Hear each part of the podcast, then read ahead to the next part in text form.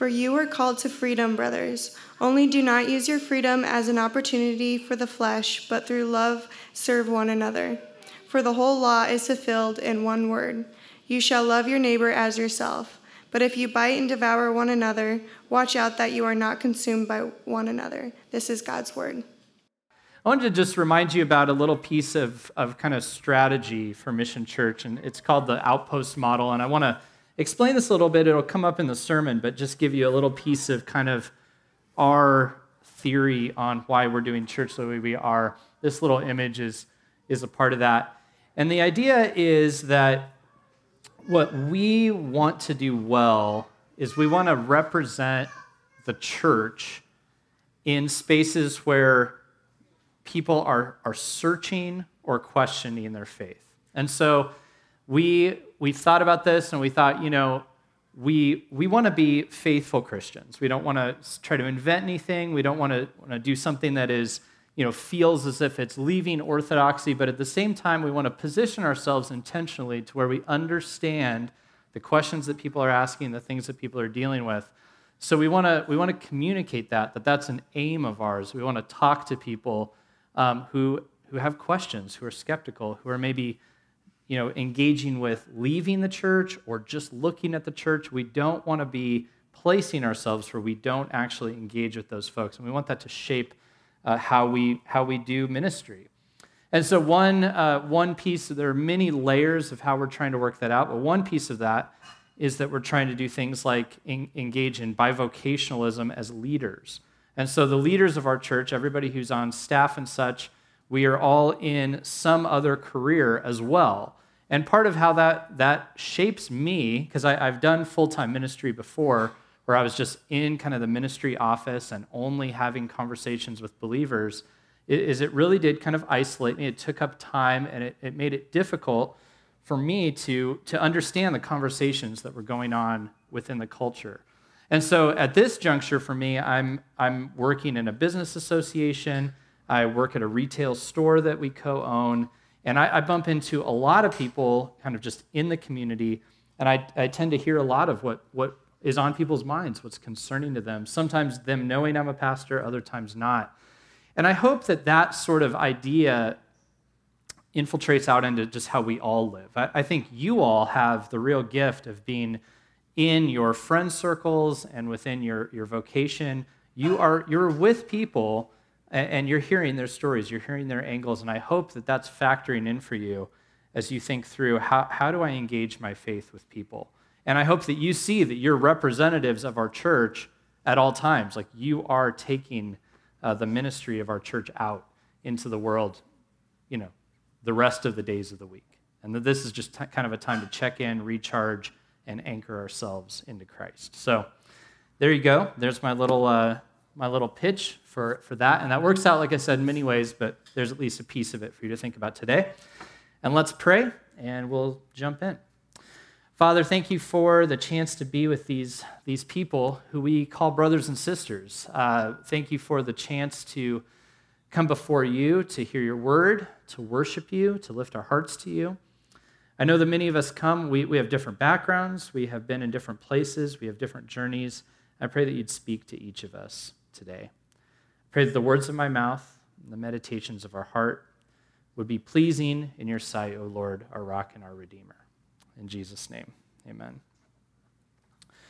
All right, so Fiona read for us uh, from Galatians 5 13 to 15. And here in Galatians, I believe we have a keystone teaching on the idea of motivation. That's what I want to talk about today, that what motivates us um, to serve. And so that you see that theme, that, that this freedom that we've been given uh, in Christianity through Jesus is given to us to, to serve, to do good works. And so, how do, we, how do we motivate ourselves to do this? Or how does that work? How, how does this function? And so, this question is it's practical in many ways. I mean, this is going to lead us into tangible acts of service and love for others. But it's also theological in that it's really important that we kind of get the order of things correct, or else our motivation can be thrown off entirely. So I want to engage this question um, to today. How do we change and what motivates us to look beyond ourselves to God and uh, to benefit our brothers and sisters? And, and I, I think we can see that in the scripture. So, just for, for a reminder where we're at in, uh, in this book, in this place, we're in Galatia, uh, a Greco Roman city, where Christianity is new and it requires a deep commitment because it's, it's not the norm, it's a brand new idea. You've got, they're being criticized by people coming from Judaism at this point in, in this book of Galatia, being, being told they're not doing enough, uh, that they need to do more to actually be faithful. And they would have been critiqued by their culture at large because the, the Roman Empire uh, had no real place for Christianity. At this, at this point, they didn't see it as threatening, um, it was just new and strange. And so, so far in Galatians, we've talked a lot about what we're free from because Paul has been talking about how this Jewish critique that said that they needed to follow more feasts and festivals and they needed to hold on to circumcision, that this was incorrect because of the freedom they'd found in Jesus. And so that's what we're free from. But Paul's now shifting to what we're free to or unto. And we're going to be talking about more of this in the coming weeks. We're going to see things like the fruit of the Spirit, which is where Paul's going to tell us look, the, the impact of this freedom is you're going to have these, these characteristics that are characteristic of the Spirit of God. But but today, I want to engage in, in, in, kind of a concern first, and, and then I want to work out the, the, the way this motivation element of grace and freedom really works. But um, I'm going to look at this under kind of a rubric. I, I don't know, maybe it's because Arizona is doing sports betting now. This is news.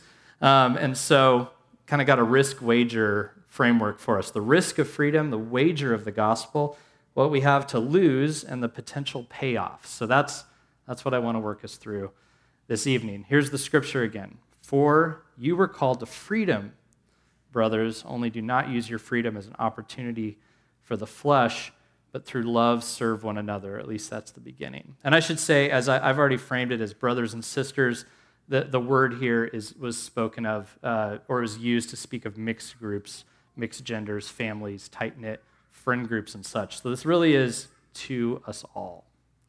But the big question here is why this immediate disclaimer? Why did Paul so quickly have to explain what not to do with our freedom? Why did he have to say, you know, don't use it as an opportunity for the flesh, but through love serve one another? And the, and the simple answer to that is that in Paul's day, the same fear existed that exists today, and that's the fear that people can't be trusted with spiritual freedom or a promise of, of security from God and hope that people can't be trusted with it. And essentially, the fear is this if you tell people they have access to God, reconciliation to God outside of obedience to the law, that they'll take that information and dishonor God and, distreat, uh, and mistreat one another if they don't have the pressure of kind of a law structure over them.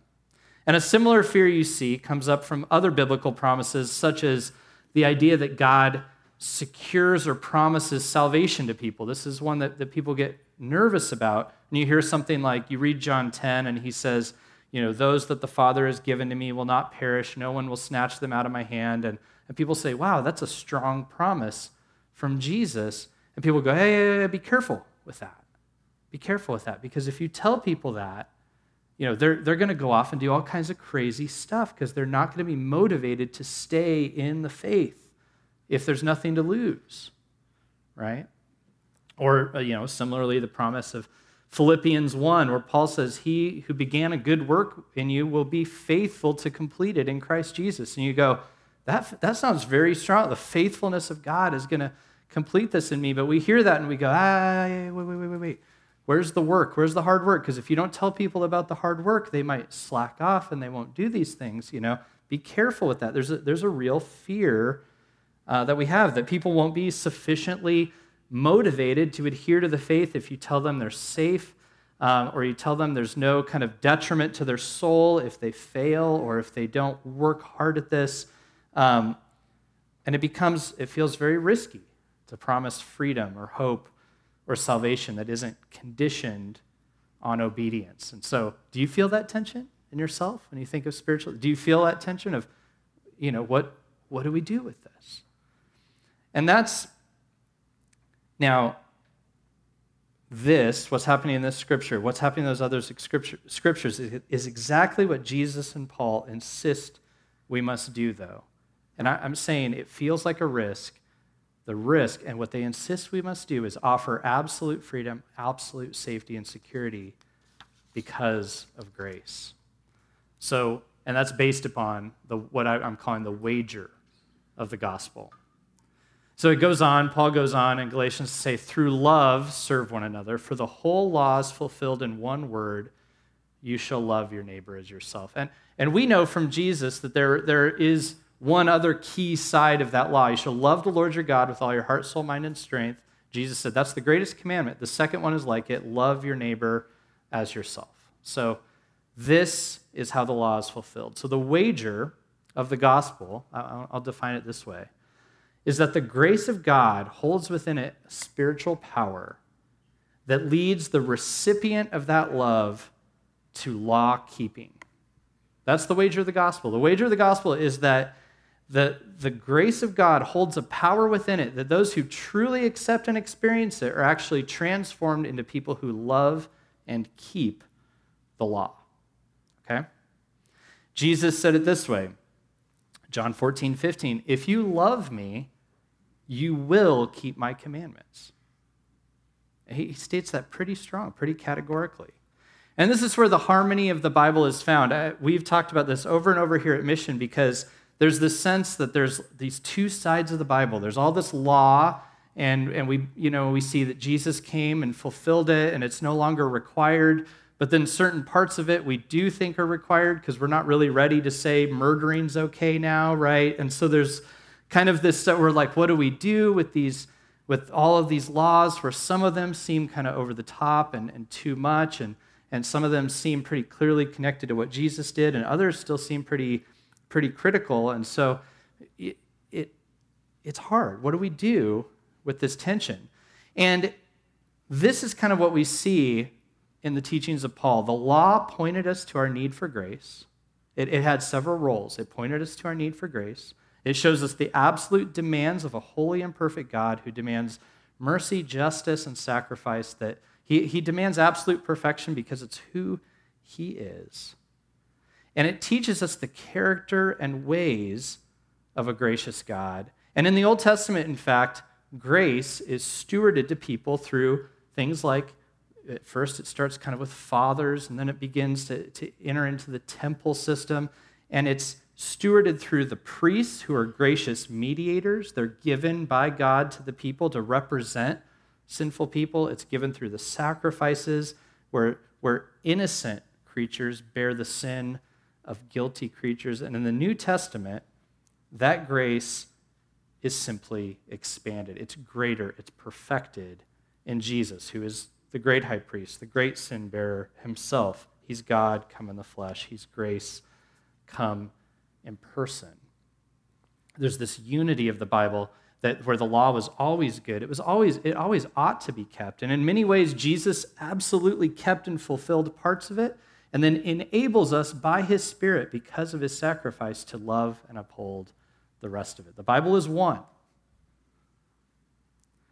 I want to I want to work through something around grace, though, to help you imagine and kind of prepare to apply Jesus to this situation. So let, us do some imagination work around this wager. I hope it's making sense, but I hope you'll see it even more through these scenarios.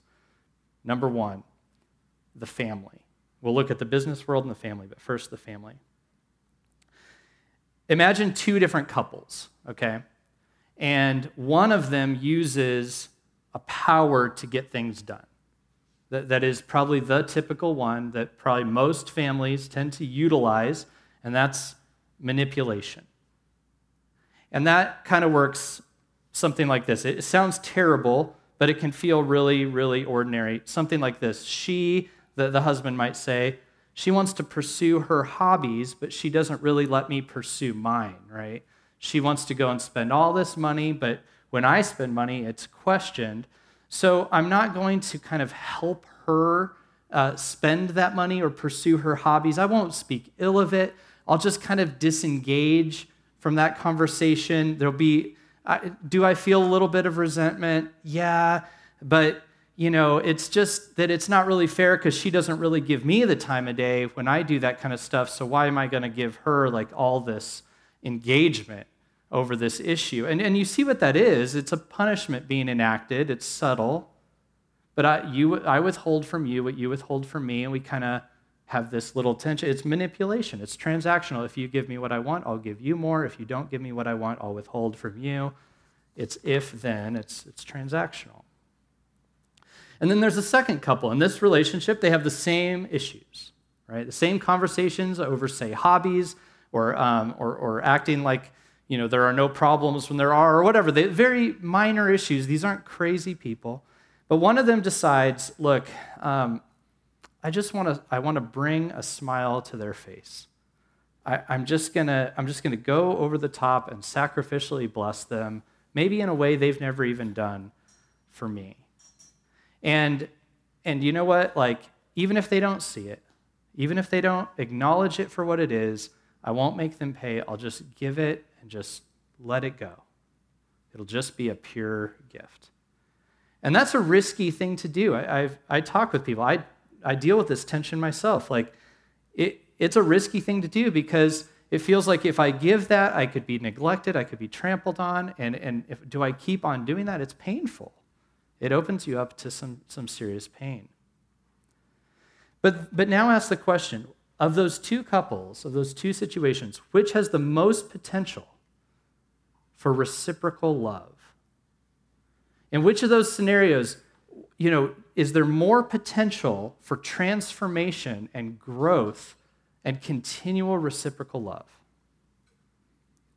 Now imagine two work environments, right? One is characterized by the power of threat. So maybe there's a boss, and the boss makes it known like, if you blow it, I will fire you. Like, no doubt about it. And look, I did it to this guy and this guy. Don't mess with me, right? And then the employee is like, well, guess what? I will leave in a matter of seconds in the middle of whatever you are doing. If you even dare treat me like this and talk down to me, I will be out of here, forget you. Right? Okay. There's some there's some power here. There's some might you not get fired or get your work? Yeah, you might. That's how a lot of work environments do indeed work, even if it's not so, you know, out front. But the other work environment is characterized by generosity, um, where there's a generosity of benefits. I'll give you as much as I can, even, even if it hurts my bottom line, and a generosity of service. You know what? I'll help as much as I can. I'll do what, I'll do what I can. I'll, I'll, I'll work as hard as I can, even if you don't quite see it all or, or understand or, or acknowledge it all. I'm gonna, I want you to succeed, says the employee, right? Which which employer has the strongest chance for long term retention? Which employee has the strongest chance for future promotion? Now, the latter is risky, right? You could, get, you could be generous and get walked on. You could be, you know, you could upfront give so many things to your employees and they go, hey, thanks for the benefits. I'll be working from home. Not, right? Or, but, but which can lead to the best outcome? Which has the potential for the best outcome. And in both situations, we know the answer. Generosity and blessing have more power to transform the relationship, but it can be hard to believe and it can feel very risky because it feels like these things could be trampled and squandered. But it's the best chance we have. In those kind of situations, the data shows those are the relationships that, that grow and are healthier and in which there's more and more reciprocal love and care, are the ones where something is given without it being manipulative, where it's given as a gift. It's just freely offered. It transforms situations. Now, this is a deep, this is a shadow, if you will, of a deep spiritual truth. It's, it's showing us that this wager of grace that God banks on every time, it, it works. I mean, we're talking about we're talking about surface level things in our, in our daily lives that reflect how things work in spiritual places. This is what we're invited to believe in and invite others to that, that the gracious attributes of God, believed in and experienced, actually lead us to worship that God and love one another. That is what motivates and transforms our heart.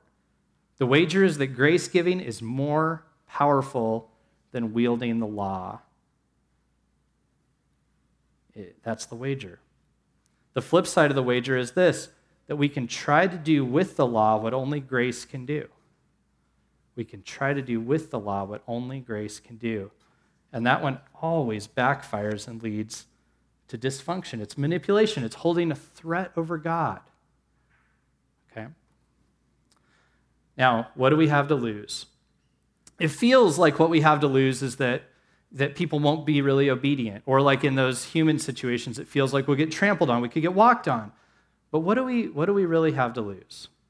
In this scripture, Paul says this if you bite and devour one another, watch out you're not consumed by one another. And that, that's, I looked at that for a while. I thought, what, this is, I mean, this is the language. It's, it's like two wolves fighting for dominance, right? If you bite and devour one another, one of you, you'll be consumed by it. You'll destroy one another, basically.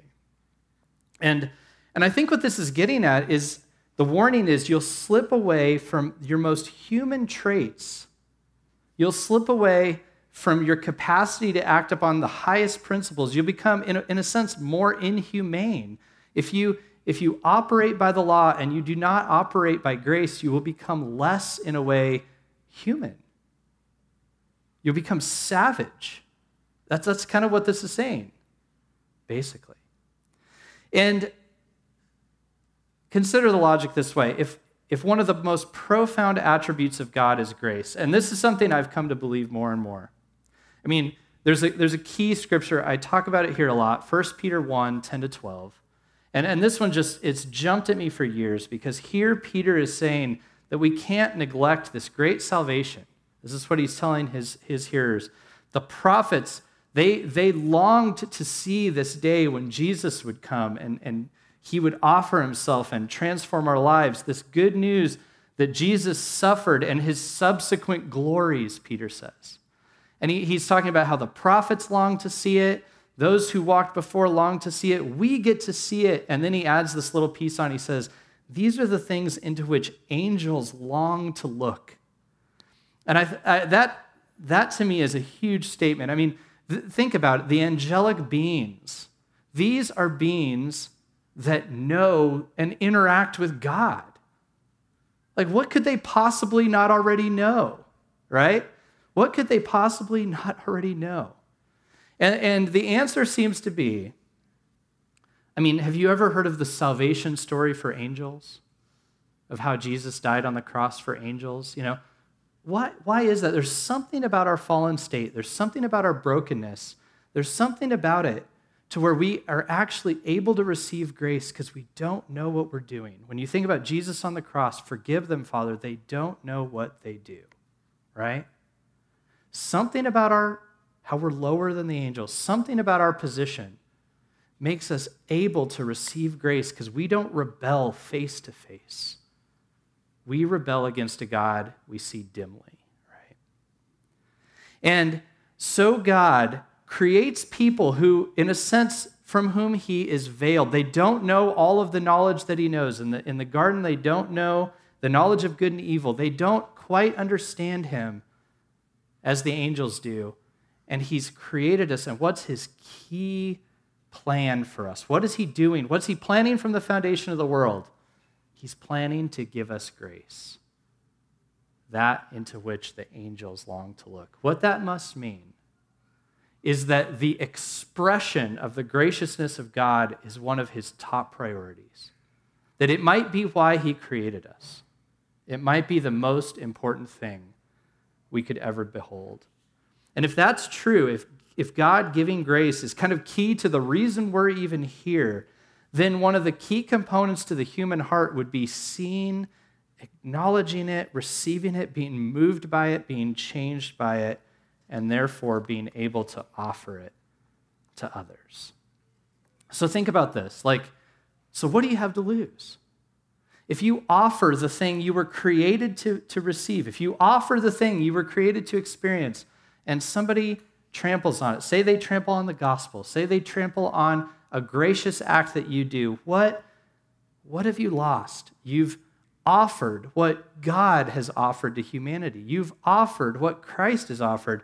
It, think about what you get. Think about what you get. You can identify with Christ in his suffering.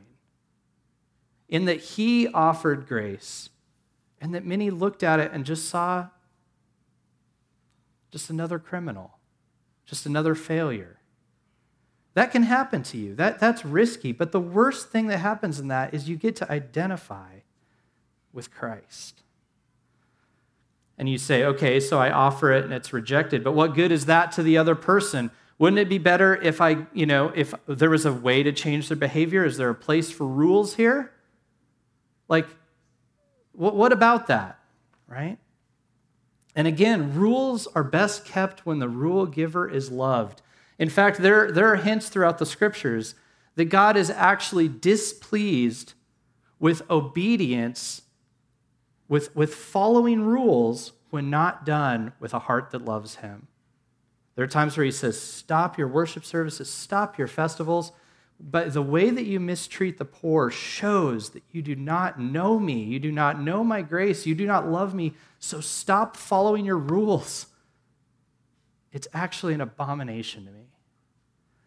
God so deeply, what he wants you to love him, know him, be transformed by him, and for your rule keeping to be an offering of true worship that reflects your heart, okay?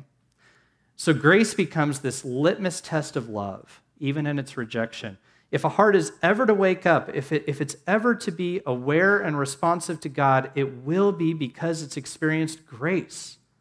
You can keep rules for a million reasons. You can keep laws for a million reasons. It doesn't tell you anything about your heart other than that you're human and you like to win and be the best. But when you encounter grace, this tells you something about our hearts. This is why the greatest warnings in the New Testament are those given to people who claim to, be, to believe in Jesus, but, not, they, but they hadn't been, been transformed. They turn grace into a license. In, in Romans 6, Hebrews 6, you have these warnings that say if you continue sinning after having encountered Jesus, tasted the heavenly gift, it's like you're crucifying him and, and displaying him to public disgrace.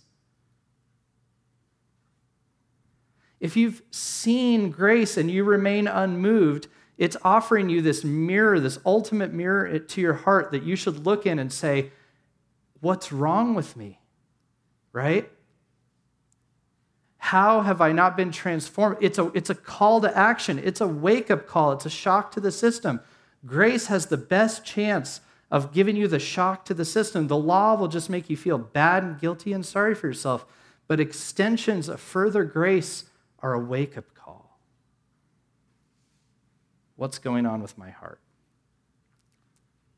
So, what's the potential payoff? That's, I think, the worst that can happen is you might encounter the wake up call that could save your life, or you might identify with Christ. If you live out of grace, exercise grace, give grace or, or if you offer to someone that they could see or experience grace themselves. That's the worst that can happen is you can give them their greatest chance at waking up. And what's the potential payoff? Paul at the beginning of this says, You were called to freedom. You were called to freedom. In Galatia, as I said earlier, people were, were distrusting that grace was enough. They'd been They'd been told they needed to add to the grace the feasts and the festivals, and they needed to add the circumcision. And they were being, they, they were being taught to use the manipulation and the law to get, to get God's favor. They were being told it's not enough just to be accepted in Christ. You have to do more. You have to do more to get God's favor. And this approach was actually causing division and confusion. So here's a conclusion the, a lack of trust in grace in the inner life um, can lead to a lack of extending grace to others. That's what we saw in Galatians. They didn't. They were beginning to distrust that grace was enough, so they started to divide from one another, right? And then this is, in a sense, this inner problem of distrusting grace manifesting out in practical ways. And it's not just theory, it, this is an inside out proposal that when you distrust in grace, you begin to act in divisive ways. You begin to devour, you begin to, to bite one another. When you trust in grace, when you inwardly rest in grace, it changes your outward movement toward others. And this is what we have to gain. It allows you to become a true witness of the grace of God's kingdom to others. It can change our hearts. It gives us freedom to do the right things for the right reasons. You've probably heard the word repentance. This is the idea of what you do when you come to faith. You, you change direction and move toward God. Nobody, you know, when you change direction, you're, you're walking this way, you're walking towards something. There's a goal. You have a goal. When you turn and walk the other direction, you've what? You've changed goals. So not only have you changed behavior, you've changed the reason for your behavior. Freedom in Christ allows us to do things for the right reasons because we've reoriented our direction and our souls to God.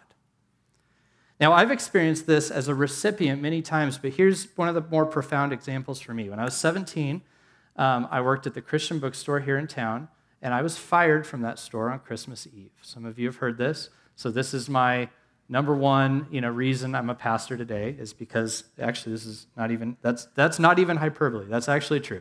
One of the reasons I'm a pastor today is because I was fired from the Christian bookstore at age 17 on Christmas Eve. And I wasn't happy about it. I had my arguments. Um, but of course, I deserved it. Um, the truth is, there was like a three strike system, and I definitely had about strike 2.9, and they made a lot of room. And the final event on Christmas Eve, no matter how little it felt to me, it got me up to that three, and I was fired. Okay?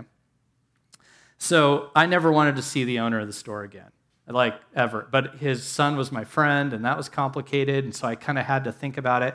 And so one day I, I needed something from the store, and he owned the store, so he wasn't always there. And I kind of figured I'll get in and get out. And I get in, I walk to one of the shelves, I pick up something, and there I look up, sheesh, there he is, right? Right in front of me. Perfect.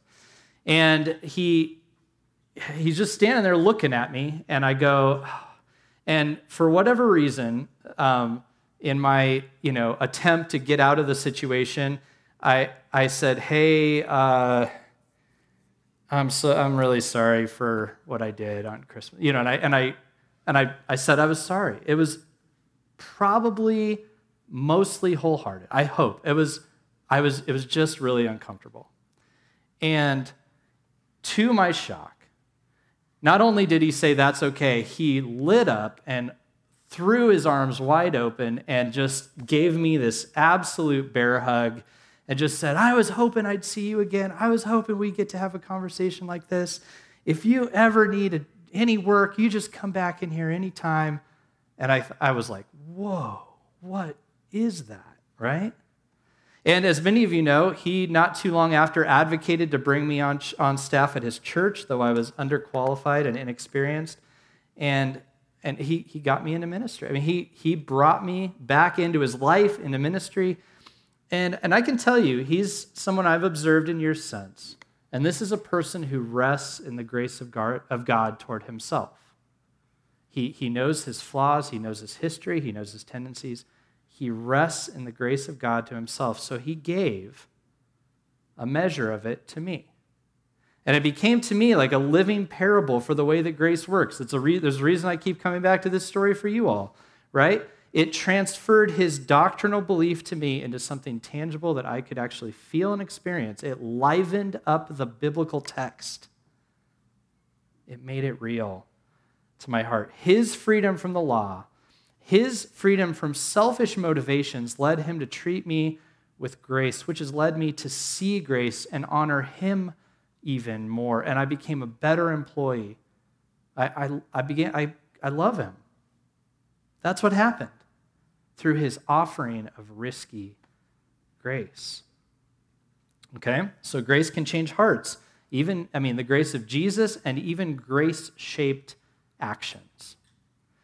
Grace can grow the kingdom of God. It can give us freedom, I think, to share the good news, to share the gospel. Zach and I had a little courtyard conversation um, over at the house the other day, and it, it just it rang true. I added it in here because of it. But sometimes um, we can see ourselves as having received grace, but we need to learn to walk in it. And Zach was talking about how an experience he had where in the past he'd been in kind of ministry circles and people had told him, You have to share the gospel. You have to tell other people about Jesus. Don't miss any opportunities. And he walked around feeling like he was always like missing opportunities constantly. Like, oh no, was that an opportunity? Was that a missed opportunity? Ah, ah. And, and he, he, he would try to get over the hump and share about Jesus. And it just, he couldn't seem to get any traction. And when he was saying this, I was thinking, yes, I have done this too. Like, this was so much of my time in ministry. And then he said at one point he learned that, that God would work in people's hearts even if he missed, missed his opportunity or failed. And he began to just rest in that God had a good plan and it wasn't all on his shoulders to fix it. And he said there's what's things have changed. Like people have been have been asking him like what what do you believe? Tell me more. Like something about his inward just resting has opened him up to more sharing of the gospel than ever before. And, and, and I think that's true because our rest in God is for, far more powerful than us operating out of like guilt or duty or anything like that. I actually think I, I showed you that outpost model illustration. I think this is a critical element for us to understand. Because I've observed in, in us and myself operating out of other motivations, whether it's that we want to get things right, we want to get our doctrine right, um, we don't want to feel shame for, for not being bold or not being strong or not saying the right things. And we come across as awkward at best, or, or worse, as self centered. Like we're kind of going about our own objectives. And I'm telling you, people in our, in our culture or surrounding it, they, they can smell that a mile away. You know why? Because it smells like everything else. It's just somebody being self centered again, somebody trying to build their tribe, somebody trying to build their club. It's just typical, here it goes again, right?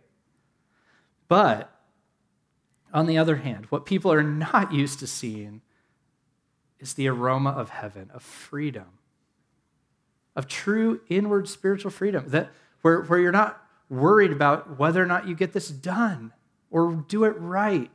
But you're just truly, like, from the perspective of your soul, free. Your generosity is just real generosity, it's just true. The peace that's within you transcends understanding. It, it isn't what the circumstances would cause you to expect, it just seems to be deep and actual. The hope is, is true. It's a hope that seems to be anchored outside of all other things and that they don't have to get anything right for you to feel the hope. They're otherworldly things. These are the things that characterize the city on the hill, the, the light that shines out to people, that draws people in, is these are the, the effects of the free and anchored soul that knows grace and glories in grace and rests in grace. So we're free um, we're free. And we can offer that out to others. Finally, grace can sustain us through anything. I'm, I'm touching on this, but I want to add another layer to it freedom from what we can't control. And I think, I think this, if you think about the last couple years, uh, I, I, I look out the last couple years, and one of the hardest things I've seen is, I think, and I'm going to say we as the whole church, we as the church have showed that we aren't anchored in our hope very much. Um, we haven't been anchored in just a, a, belief that God is indeed good, that his will is, is perfect and trustworthy, um, that the hope of the gospel is, is really, truly all that we need. And I, I say we aren't anchored in that because we've been fighting, we've been biting, we've been devouring, like we've been exhibiting something. And, and it's when the situation got difficult, when things were hard, when things like freedoms felt like they were being pulled away, we, we went, ah, and we lashed out, we had to fight. I just finished a book that really challenged me on this issue. It, it feels extreme, but it's, it's a true story. I read a biography. It's called A Different Kind of Cell. I actually just set it back on the, on the um, bookshelf back there if you have any interest in it. There's only one, so only one of you can do this. Um, but but it was it's about a man, Clayton Fountain, one of, apparently one of the most notorious and murderers in the in the uh, prison system back in the 70s. And he had he had a hard journey with his father, and he was very much the, the military man who was always going to follow the rules and get things right. And he encountered one of his officers who um, was was mean to him, was unjust to him, who treated him terribly, treated others terribly, and he snapped and he killed him. Um, and he took some hostages and he ended up in prison. And in prison, he just he just kept going down. He killed inmates, he killed guards, and it, it got so bad that they ended up putting him not only they put him in isolation, and and he was still so angry and causing so much trouble. They built him his own cell. They, they ended up um, the Oklahoma City bomber ended up down the hall from him. They built another specialty cell for Timothy McVeigh, right down. Like it, these cells were made for the worst of the worst, and it had like multiple. Like you you went in. To, there was like a little room where he had to go in, and then they locked him in there, and then he could enter into his other room, and there were multiple. If he if he was taken out, he had electric belts around him um, so that they could zap him at any movement um, if he had to go get medical care. And this is serious, right? This is really, really serious. And, um, and he was considered uh, one of the worst, one of the most violent and worst criminals in the, in the justice system. And so an article went out in the paper, and a, a lady who had had a really rough life decided um, to write him a letter. And she said, Dear most dangerous criminal in the system. and wrote him and she wrote him a letter and it was just really straightforward. It was like everyone says there's no hope for you and maybe they're right but i think there is. It's jesus. If you want to have any chance you need to you need to turn to him. He is all that you can ever hope to have. He's saved my life. He could save yours it's just this like punchy letter.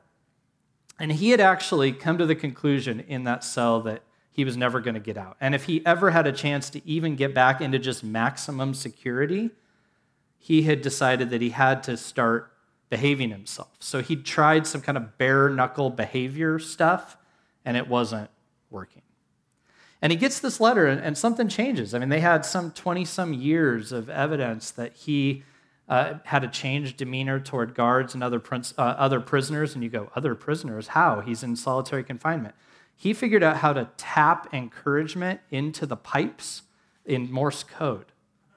And so the other prisoners in his nearby cells could, if they knew Morse code, they could hear what he, and he would tap encouraging things and scripture to them through the pipes. He began working on degrees and exhibiting that, that he wanted to, he wanted to go to school. He decided he wanted a PhD, but he couldn't make enough money. And he found out they started offering money for prisoners to turn in um, other prisoners or to like give intel. So he would make weapons in his cell out of parts of his cell and peacefully offer them to the guards and ask for the reward for showing them how so that he could pay for his education. But, but it was this pretty profound transformation. And he started wanting to meet with a, with a priest. And the priests who worked with him were like kind of really skeptical. And they, and they started to wonder, like, what's to When's it going to snap? When's he going to go back? And he started to get this desire for freedom. He started to get this desire within him. He'd been 15, 20 years without an incident, and he thought, maybe, maybe there's a chance that they'll let me go or let me out in a minimum security or something. And he began to discover his record was too bad. Was never, he had like five or six life sentences. It was never going to happen. And the priest who wrote this book said he, he was like, this will be the moment. He he'll go back. He'll become angry. It's all going to change. And he, he went into what you might call a dark night of the soul. He began wrestling with God. He was facing his fear. He dealt with his anger with Jesus for a little bit. And he slowly emerged and he found himself a saint, if you will. And it was a, it was a man named Maximilian Kolbe who was uh, who was in Auschwitz. He was a prisoner in Auschwitz. And there was a, a, man who had been arbitrarily picked to be in solitary starvation confinement, but he had a wife and kids. And Maximilian Kolbe said, I, I'll, I will go in his place. And he went and he was isolated and he starved to death. And Clayton read his story and thought, that could be the rest of my life. I could suffer for others. I could make my cell into a hermitage, and I could be a priest, and I could pray for others because I have an opportunity to serve in a way that nobody else can. I'm utterly undistracted. And he resolved to do it. And he wrote to his mentor, the priest, and said, The possibility of me being asked to sacrifice my freedom for the rest of my life for Christ, I have determined is of no consequence in the overall scheme. There will be a joy in submitting myself entirely to his will. I pray he grants me the grace to do his will and no longer my own. And then he typed that, and then he went and hand wrote in, This is true freedom to do his will and no longer my own. Now, think about this. If a, if a man who was abused by his father, who had such a bad personal track record that he was a murderer who spent the majority of his life in prison, who from his early 20s all the way to the end of his life was shaped only by the culture of the prison system, if that type of person could come to the place of saying, if I just have the grace to do his will and not my own, that is true freedom, how much more can we embrace that freedom? He had everything stacked against him. How much more? Imagine if some of your freedoms are, I mean, think worst case scenario. The government comes, they take away your freedoms, they take away my housing allowance. They'd all, we're still not even close to in that type of situation. If he, in that kind of situation, can look and say, to be submitted to his will is true freedom, and I can use my unfree state to serve others, how much more? I'm not saying you want those things to happen. I'm not saying you don't, you know, try to work against those things happening. But we have we should have anchored souls that experience freedom no matter what. That would be an absolute witness and testimony to the power and the grace of God. That's what impacted me when I read this book, right? The grace of God is completely sufficient to give us all the freedom that we need. And the freedom is not just, it's not just freedom from the law, it's freedom to do his will no matter what the situation. Even the mo- in the most stark and dark situations, in any of the situations that we face, the freedom that we have anchors us in grace. It teaches us of grace. It whispers his grace so that we can actually live out of it and find that true freedom, that true peace that transcends all understanding. So, children of God, brothers and sisters, we rely on nothing else. The invitation this evening is to the table of Christ. And remember, you come to him empty handed. You don't come bringing anything. You don't come bringing your obedience. You don't come bringing your, your status. You don't come bringing anything of your own. You come empty handed, and what you receive is you receive his obedience, his body broken for you his status of, of son, of the perfect sin bearer, the one whose blood was able to cleanse us from all of our sin. You come receiving his work on the cross, his work as the great high priest, his sufficiency as the sacrifice for sin. You come receiving grace. Our hearts were made for it. It's what Christ offers us week after week after week because our souls need to drink deeply. It's what we were made for. We were called to freedom, brothers and sisters. So come and receive Jesus Christ by faith. We're going to worship in three ways now. Um, soon, Mike's going to come up and lead us in, in singing. And I hope that that singing for you will come from a genuine heart that loves his grace. Sing of his grace. Teach your heart the songs of grace. We're going to take a time of silence before he comes up, and this is a time for us just to come before Jesus. And, and when we come confessing before him, I mean, it's not just like confess the, the deepest, darkest sins. Mean, maybe, maybe just open up to him where you, you trust to believe that freedom is real, that this freedom of spirit is true, that, that grace is enough. He wants you to talk to him about that he wants you to open up to him. He will bind up the brokenhearted. And then, after that, that time of confession when, when Mike begins to sing, I'll be here at the table, just offering Christ. It's all I really have to give you. And I'll be offering Christ to you. And giving's in the back. We pray that you would do that out of a thankful heart, that it would be an act of grace giving, not of keeping the law. So let's pray. And at the end of this, we'll spend uh, two minutes in confession.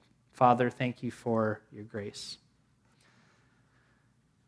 Hearing stories like the, the story of Clayton Fountain is such a reminder to my soul that truthfully, some people have drank deeper of your grace than I have. And I want to I wanna know more of it. I want to know the freedom of spirit that would allow me, in such a circumstance as his, to be grateful and to say, This is true freedom.